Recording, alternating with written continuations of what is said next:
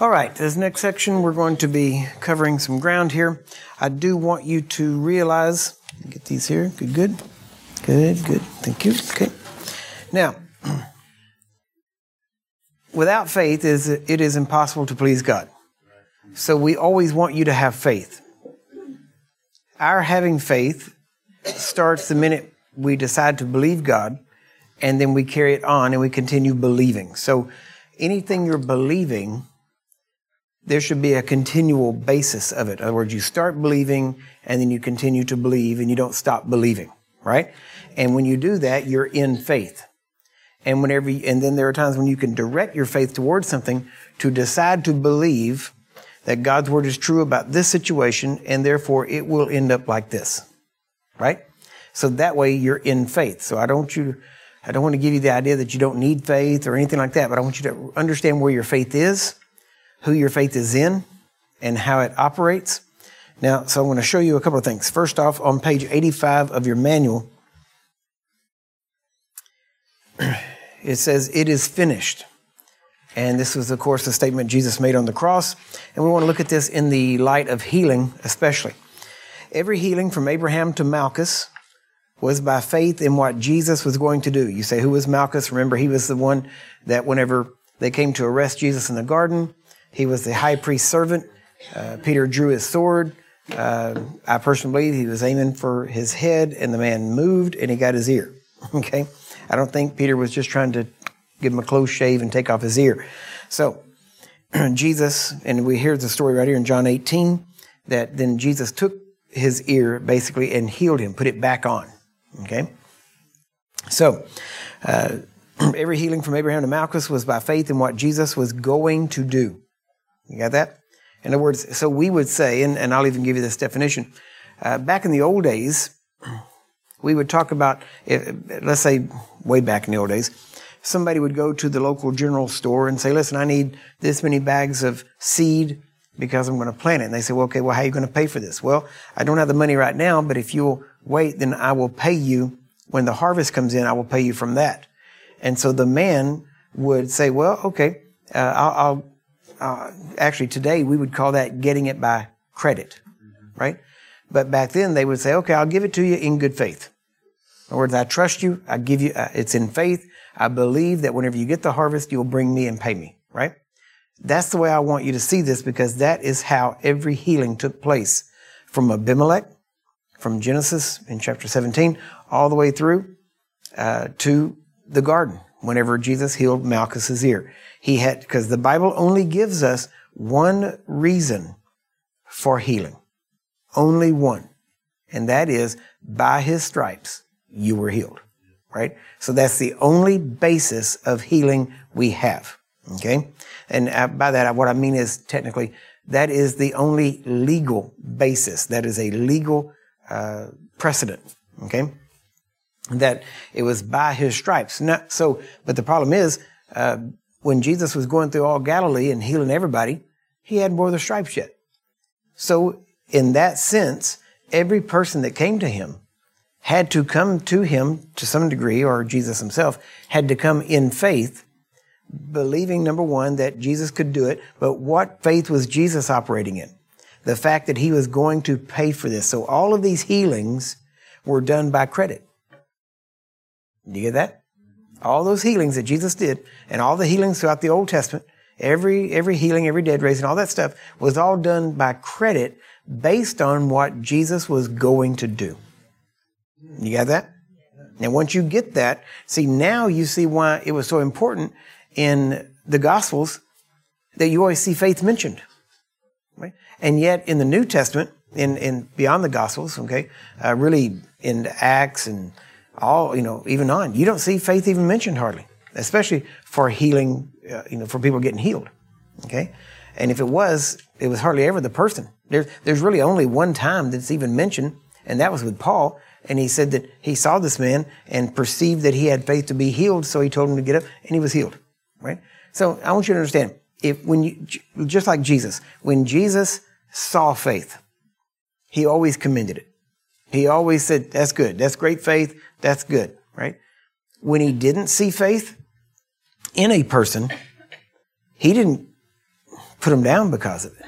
You know, I mean, his own disciples were the only ones he ever berated or anything else and, and said, you know, you faithless bunch, how long do I have to put up with you? They, he only said that to his disciples, right?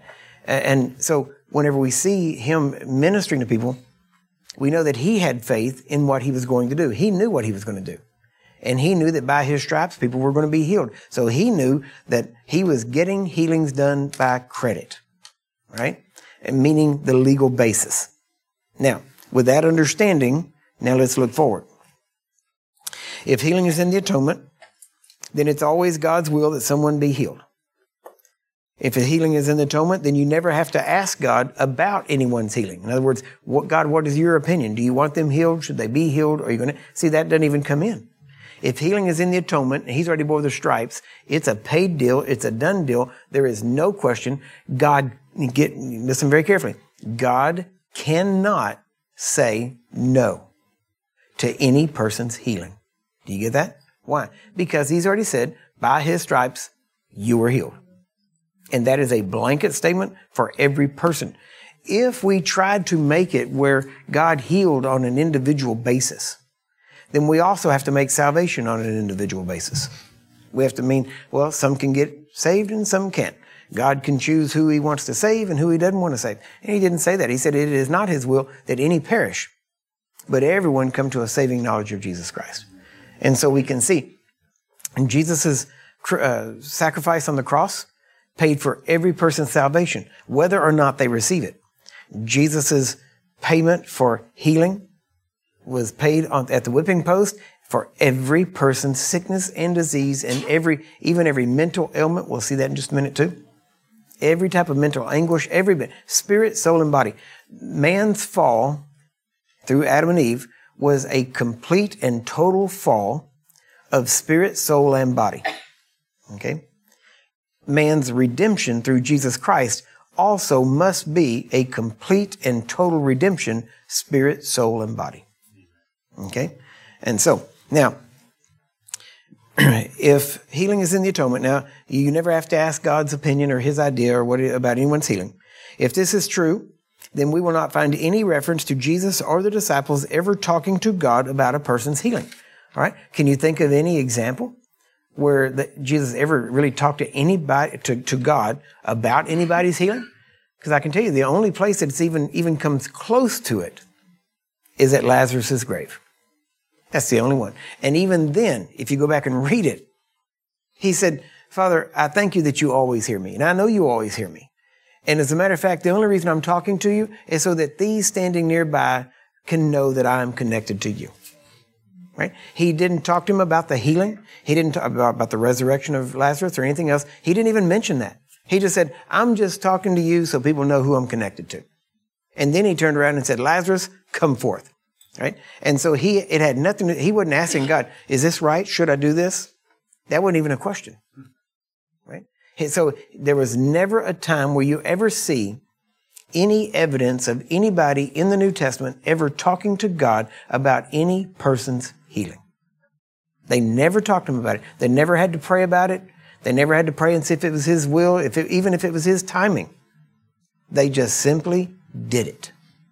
Right? Because they knew the price had been paid, and every day that somebody let me put it this way. Let's say you had so many tickets out and they'd gone into warrant. In other words, you didn't pay them and now there were warrants for you. And maybe you knew or didn't know. Didn't even think about it, but you got warrants out and if you got stopped, you're going to jail. But then somebody knows you and they hear about it and they go down and they say, you know, I want to pay these tickets. And they paid all those tickets for you. Now, you may not know it, right? And you may, let's say you do know that you got warrants, and, but you don't know that they paid them. You're still going to be living under the condemnation. Every time you see a policeman, you're going, oh, we don't get, please pass on by, pass on by, you know? And the funny thing is that nervousness is what draws the cop's attention. Yeah. Okay, that's what draws it. So, and, and, and that's when you start making mistakes. And listen, a policeman can follow any person a block or two and find ample reason to pull them over, right? They don't even, just in their normal driving, okay? I don't know if you know it or not, but you can turn right on red. Right? You can turn right on red here in, in most states now. You can do that. I, am just saying that because I, I, see people every day that don't know that. right? Because they, they, they will sit there, okay? And, and you're trying to turn right on red, and you're kind of like, why are you in this lane? You should be over there so I can turn, right? Another thing is, too, if you turn and you turn from a right lane, turn into the right lane, right? Turn straight into the same lane. Don't turn three lanes over, right? And if you got to turn, don't turn from three lanes over and zip across three lanes. That's, Amen. Grace, peace, and mercy be multiplied to them. Amen. God give them wisdom and teach them how to drive. Okay, so, so, see, that's part of the things that need to be taught. Okay, it would it would give peace throughout the realm if we would do that. Okay, so, but now, so how I got off on that. Anyway, look at this. He says here, if healing is in the atonement, it is a fact to be believed and acted upon not a matter of having enough faith. Right? I mean, because really, what makes you, if you think you don't have enough faith for healing, then what makes you really think you had enough faith to get saved? Are you sure you're saved? I mean, you know, oh, I'm saved. How do you know? How, how do you know you had enough? Right? I mean, because you probably hadn't died yet and seen heaven or hell. So you're not sure. You know what I'm saying? It's not like absolutely sure. I mean, you believe, right? But what makes you think you have enough faith to get saved, which is the greatest thing, and yet you don't have enough faith to get your body healed? See what I'm saying? We, we analyze. Why? Because one we see and the other we don't. And yet the one we, that we don't see, that's when we have to have faith. In the, in the face of all contrary evidence, faith is what you need. Amen? So, if healing is in the atonement, you need never worry about enough faith. Instead, it's a matter of stubbornness. At what point do you give up your right and inheritance? At what point do you decide, I don't have it? So, see, it really comes down to that. Now, if healing is in the atonement, it's not a matter of getting God to okay a healing or grant a healing or flip a switch in heaven, right? Or send a healing. That's not it. It's already paid for, it's already done. Psalm 107, verse 20, He sent His word and healed them and delivered them from their destructions. John 1 1. In the beginning was the Word, and the Word was with God, and the Word was God. John 1:14 and the word was made flesh and dwelt among us and we beheld his glory the glory as of the only begotten of the father full of grace and truth. What are we saying with these three verses? He sent his word and healed him. Jesus is the word that he sent. His word was sent. He did it. He accomplished it. He said it is finished. It now turn the page and let's read the next statement. If healing is in the atonement it is an established fact. It is already done God has made us a standing offer of forgiveness and healing through the crucifixion. Psalm 103, verses 2 through 6. And Isaiah 53, 4. Surely he has borne our griefs and carried our sorrows. Now, a thing to notice here, I was going to say this yesterday, and I don't think I mentioned it. We know that the word griefs and sorrows means sicknesses and diseases, okay? But you will notice these same words uh, for borne and carried, we talked about yesterday, were in verses 11 and 12 so that we know that whatever he did with our sins and, and, and uh, iniquities, he did with our sicknesses and diseases. We went all this over all this yesterday. The amazing thing is, when he talks about our sins and iniquities, he just makes a statement that he did these. But notice here in verse 4, it starts by saying, surely. In other words, in between the two verses that talk about sin and iniquity, and then the other verse that talks about sickness and disease, the only time he used the word surely was in dealing with sickness and disease. Isn't that, he didn't even say surely about our sins and iniquities. Now, why do you think he, because God, uh, you know, he, he's very conscious of the words he says. Why do you think he said surely for that one and didn't say it for our sins and iniquities? Could it be because he knew what man was going to happen? Because you have to remember, during the time when Jesus was on the earth, they had no problem with him healing. That was, oh yeah, healer, no problem. Forgive sins, whoa, whoa, whoa, whoa. Right? And isn't it amazing how that has totally flipped? Now we have no problem. You know why that is? Is because we have preached forgiveness of sin so long and so strong that we are well trained in it. Even sinners know it. But we have not been as well trained in healing, especially in healing of the atonement. It hasn't been preached uh, long enough, strong enough, loud enough uh, adamant enough for, for that to be a solid. But do you realize that if we preach healing the way we have preached salvation, that it won't be long before the same faith that we have in salvation in the people, the people have the same faith for healing that they do for salvation. If we preach it the same way we preach salvation. Do you get that? And I believe now, especially because we have completely flipped that, whereas, as I said, used to, uh, you know, heal. Oh yeah, uh, forgive sins, forget it. No, that's you can't do that. Well, I believe that God knew that that would take place, so that whenever He knew that when we were looking at these verses, we would be able to look and go, surely, absolutely, without a doubt, He has borne our, our sicknesses and our diseases. Why? Because we need that extra emphasis from God Himself that He has borne our sicknesses and diseases, and there is absolutely no doubt about it. All right? Now, look what He says. this is why, well, let me go back up. Here we see once again the joining of the atonement with healing of physical sickness. This is why 1 Peter 2.24 is technically in the past tense in this. The deposit or prepayment for your healing has been made by whose stripes you were healed. It's a done deal. You are technically, spiritually, legally speaking, you are in a state of healed. Right? Now the problem is, just like before, whenever his, he had forgiven your sins, there came a point where you had to accept it. It's, it is exactly the same thing with healing. Now, you, many people in the beginning have to accept that healing is for them. But then they have to go beyond that and accept that healing is for everyone, and therefore we have the responsibility to bring it to them. Right? Now, as far as God is concerned, you have been healed. He's done all that needs to be done. There's nothing more he needs to do. Right? And now all we have to do is learn to agree with him. Agree with his word, believe his word, and then act as if it is true. Because it is. Okay? so if so if there's still pain or sickness in your body, now notice this, and we want to make this clear. We are not saying that sickness does not exist. Okay? It does exist. What we're saying is it does not have the legal right to exist in your body. We're not saying it's not there. We're just saying it's there illegally and it does not have the right to be there. And because of that, we understand that if it's there, it is always an enemy to be fought and defeated, never to be something that is embraced or uh, thought of as something that God is using as a tool or something to teach us or to train us or to make us better, right?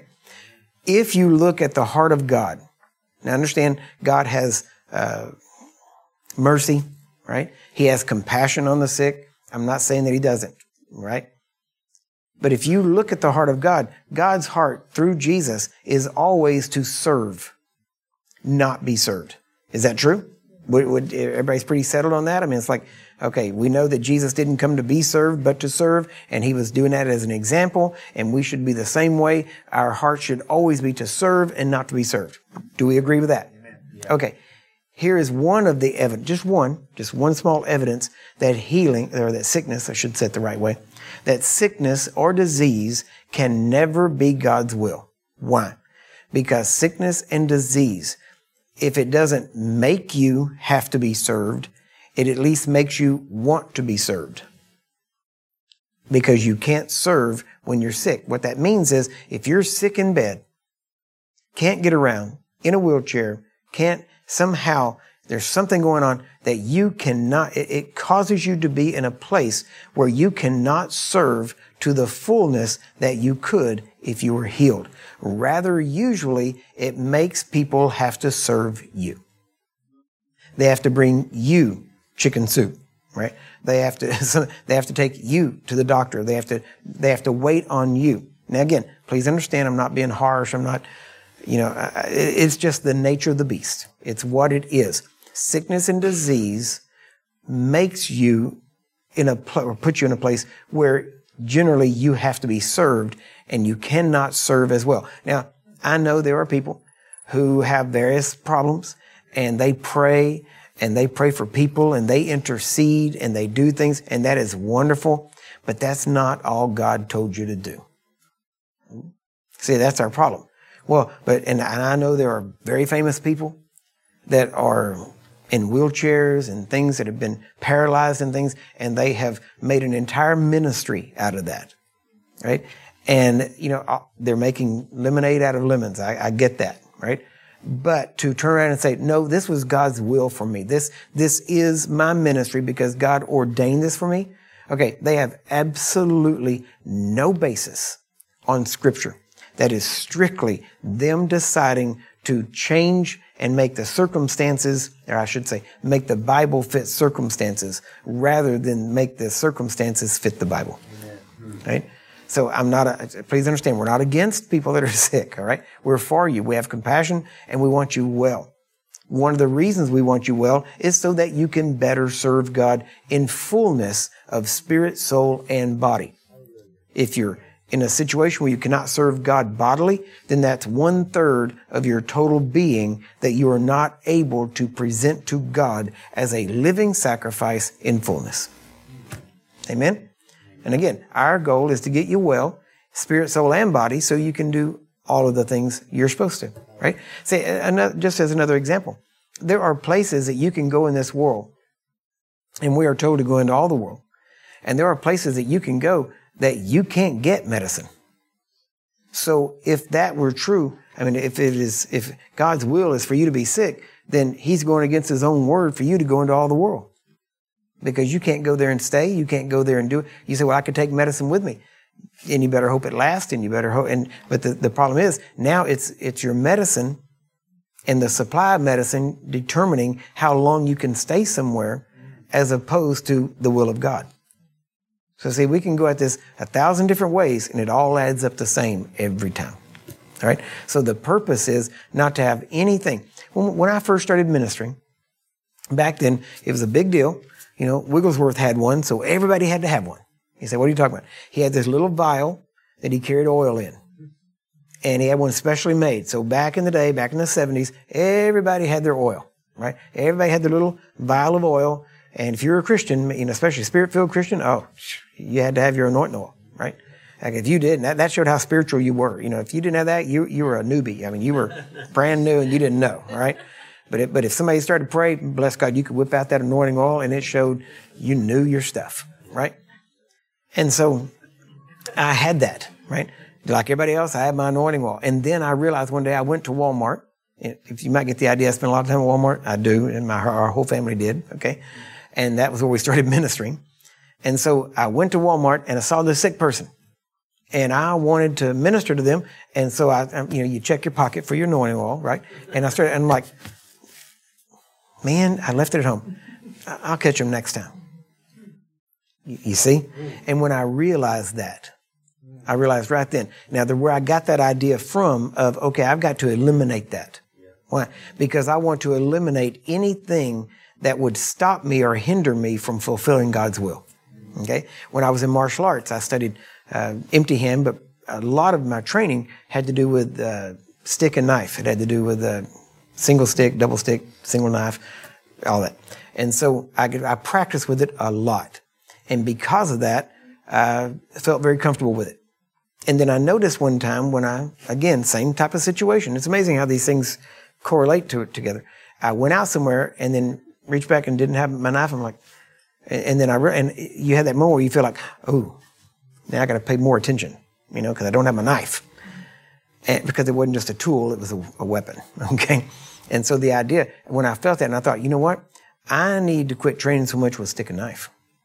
I need to go back and train empty hand. Why? Because you will never catch me without these. Right? You might catch me without my weapons, but you'll never catch me without these. So I went back, I laid down the stick and knife.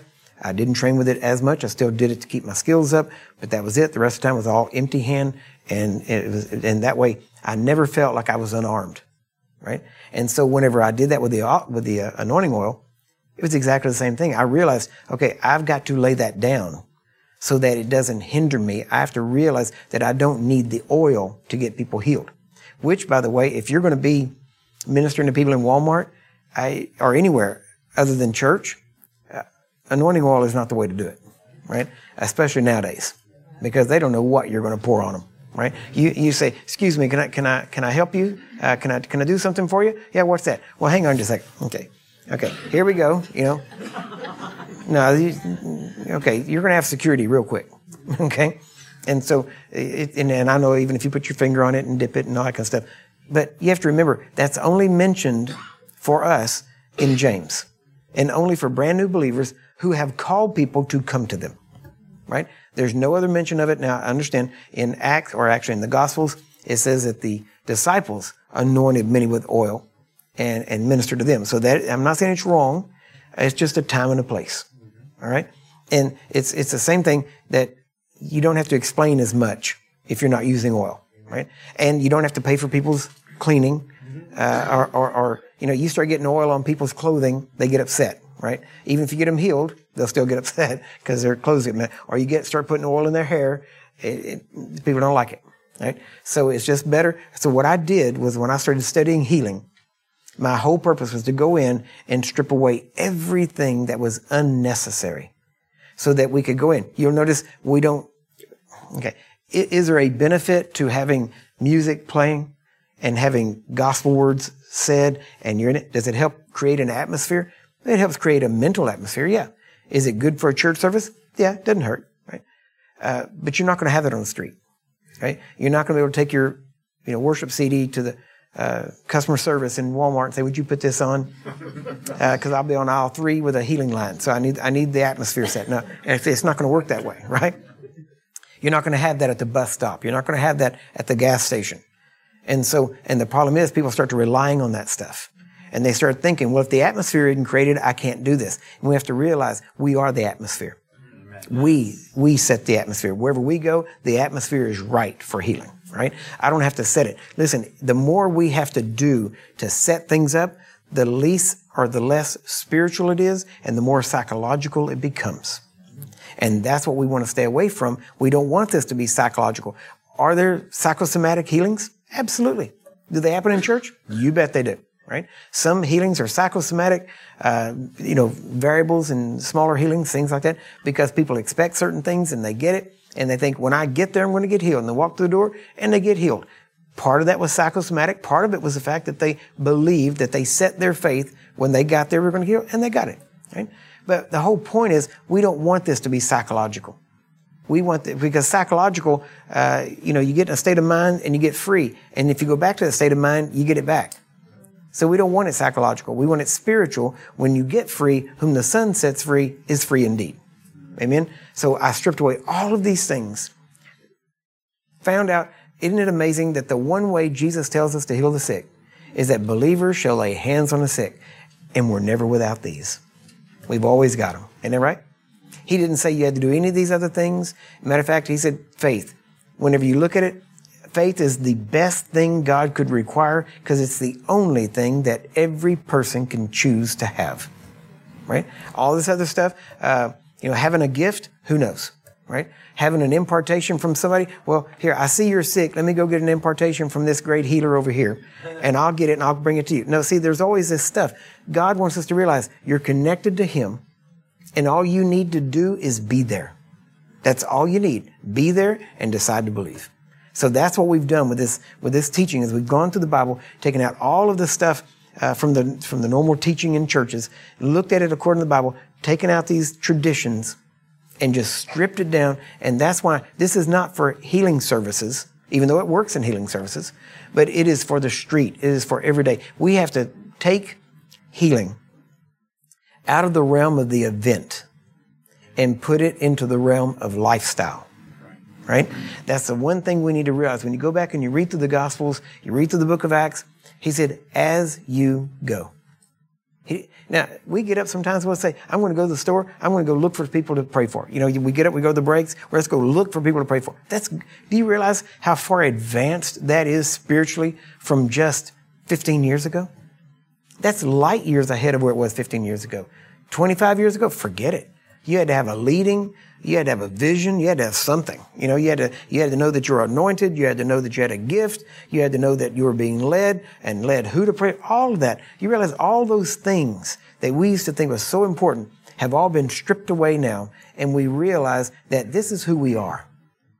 Wherever we go, we carry the Spirit of God with us. Wherever we go, we can minister healing. And we get, we have the freedom of this being a lifestyle. So now as we go, we can choose to go and find people to pray for, or we can just, as we go, and you get up in the morning and you go to the grocery store, and if you see somebody sick, guess what? They get, they, they, you know, today's your lucky day. You cross my path, right?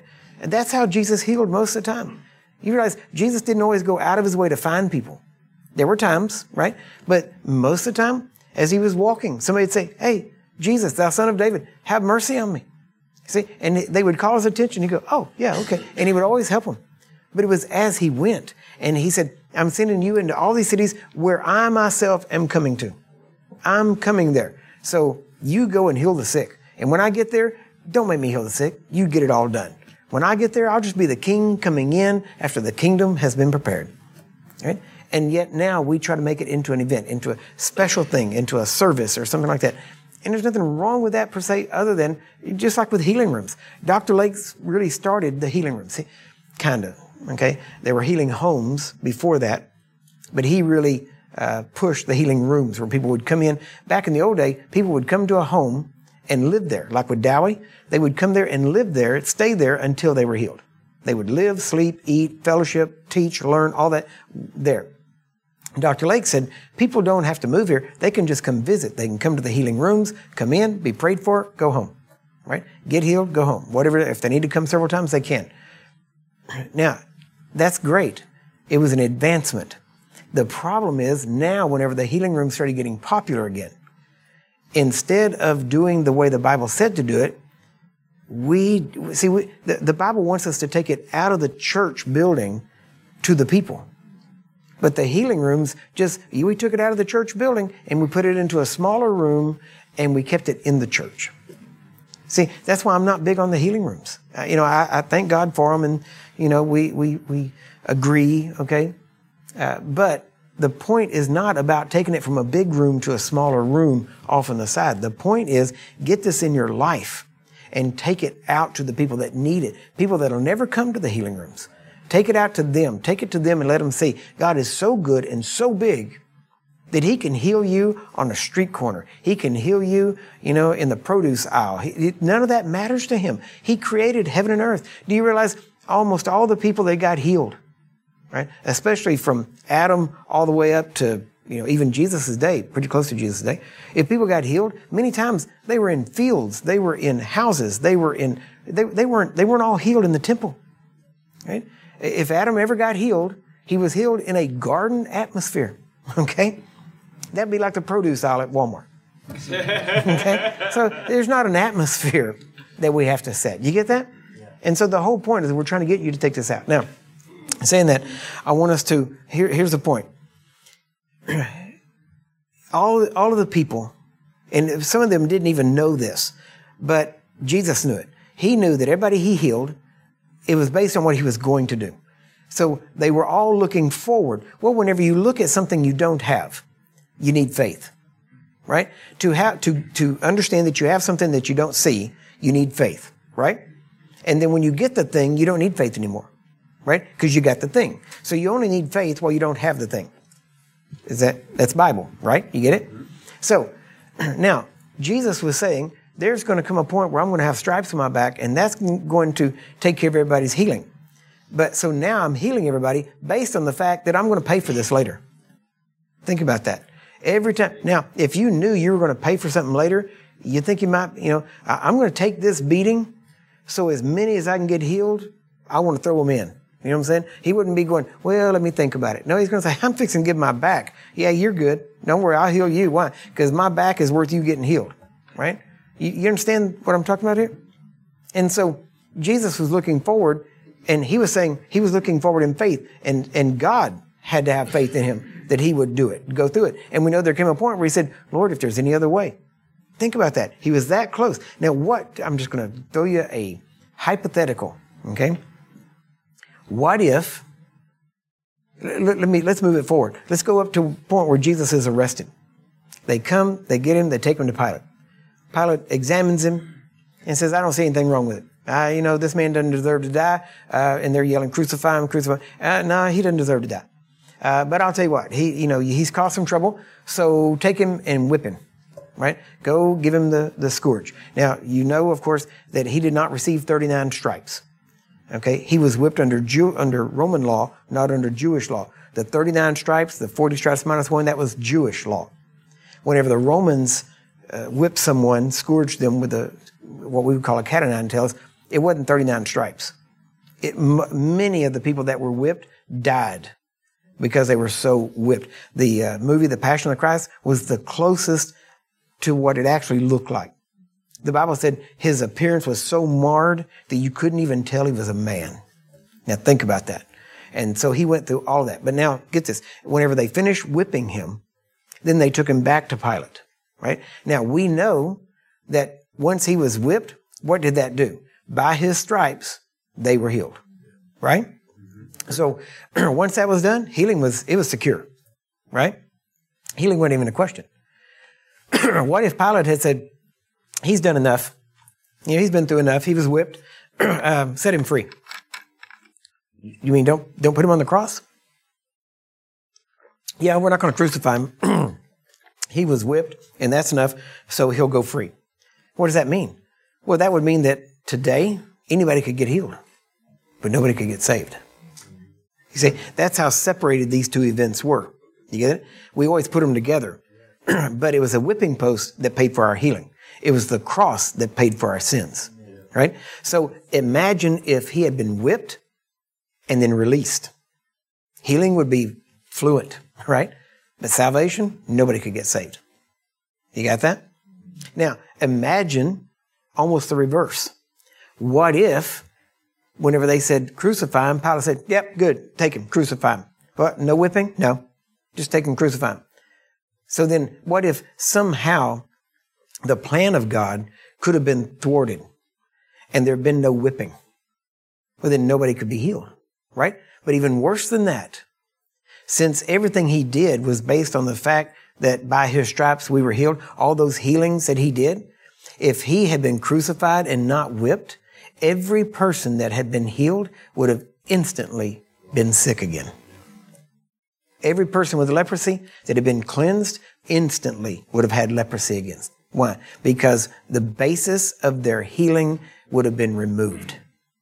Do you get that? See, once you start getting these kind of pictures, you start to see how easy it is to minister, how sure it is, it's paid for, there's no question about it, and you can see it as this situation that you can actually activate, I don't say on your own, but at your own will. You can choose to go do this. Right? And a person, and there's been people that, that, uh, friends of ours actually that preached and, and used to say, well, I'll pray for your healing, uh, after you get saved. You get, you get, saved because if you don't get saved, then, you know, you don't deserve any of the benefits. But, uh, you, you get, uh, you get saved and then I'll pray for you and God will heal you. And over a period of time, those same people heard what we preach about the goodness of God draws men to repentance. That the goodness of God, He will heal even sinners. Why? Because He makes the sun to shine on the just and the unjust, right? God is good to all. So if there's, if there's bad, let me tell you, it's the devil, right? You know, one of the scriptures, well, I should tell you, the, the person I'm talking about, they actually changed over time. And now they're saying the same thing. Now they're saying, oh, I'll pray for you and get you healed, and then you'll want to serve God. And they changed. And whenever I first started preaching it, people say, well, that's not what he says. And I said, yeah, well, well, who are you to go against what he said? I'm like, I'm a guy with a Bible that can read. That's who I am, right? it's not because I'm some this or some that. That doesn't matter. It's the fact that that's what the word says right? It's not because I'm in this position in the body of Christ or anything else. It's not a, a, a, some kind of contest between his function and my function. It's a matter of Bible, right? And so once you stand on that, then if you get on the Bible, you can stand against anybody's words if they're not saying Bible. And it doesn't matter who they are. It doesn't matter how many initials they have after their name or anything else. None of that matters. All that counts is what has God said, right? And then you can go back to that. And if you stand long enough, it's funny how the world, you know, the, the church world seems to turn and kind of line up behind you after a while. Why? If you stay true, you stay true to the Word of God and you, and you keep on going, eventually it comes around. Most people, if you get a hold of Bible truth, you're usually about 10, 15, 20, 25 years ahead of the church. And so it's obvious when you start saying it, they're going to blast you for it. But if you keep on saying it and you keep on going, you keep on doing what you're supposed to do, generally they'll catch up. Right? And the whole thing is you just be faithful and keep saying it. No matter what, you keep doing what you're supposed to do. Now, I was getting at all that because I want you to see the difference between whenever Jesus paid for our healing, even if a person doesn't get saved, they can still get healed. Right? Now, the enemy, of course, will come and attack them again and all that kind of stuff. So that goes on. So we want to be able to make sure that, yeah, if we get somebody healed, we want to get them saved. We want to get them filled with the Spirit of God. We want these things to happen. And that was one of the questions that people have about uh, getting saved and, and the, having the Spirit and these things happening with them. And they say, you know, don't, weren't, uh, one of the questions was whenever um, Paul laid hands on people uh, and, and they received the Spirit, didn't they already have the Spirit because they had believed? Well, they had the Spirit in the sense that they were born of the Spirit, right? But they had not received the Spirit as Jesus had said, which was the promise of the Father, which was to, to come. So that was a reception of power. What you have to remember is, and we, we actually do a teaching on the truth about the Holy Spirit baptism. So we need to, uh, we're probably doing that here again pretty soon. You have to realize when you get born again, you have faith. And by faith, you can do everything that you need to do and have for yourself. Okay? But the baptism of the Spirit, meaning what, what's generally called that, with the uh, speaking in other tongues, the gifts, that kind of stuff, that's not for your personal so much as it is for ministry, uh, meaning to help others, right? So when you get born again, you got everything you need for you. But whenever the Spirit comes upon you and you receive the Spirit, now you have power. And now, and this is why I said, when you get born again, to, to as many as received him gave you power, authority to become the sons of God. So the minute you get born again, you become a son with all the benefits that a son has. Then because you're a son, he sends his spirit. Whenever you receive his spirit, now understand, when you get born again, you are a son or daughter of the living God. Okay? When you receive the baptism of the spirit, now you learn how to act like a son or a daughter the way that Jesus acted like one. Right? So by faith, Dr. Lake, uh, John Lake, Alexander Dowie, all those guys, they were all able to minister by faith without what we see as the baptism of the Spirit. And they ministered by faith that they had by being born again. Then we understood or started to see the outpouring of the Holy Spirit, and we realized that there was something else that gave us power that made it easier, right? And know, when you mix faith with power, oh, everything, it's, it's a whole different world. Everything gets so much easier, and it's not near the strain uh, many times as it is when you just try to do it by faith. Faith shouldn't be a strain either, but many times you're trying to reach out for others and give them something you have as opposed to having the Spirit of God upon you that makes it so much easier to give out that power. All right? So, we got to send you to lunch.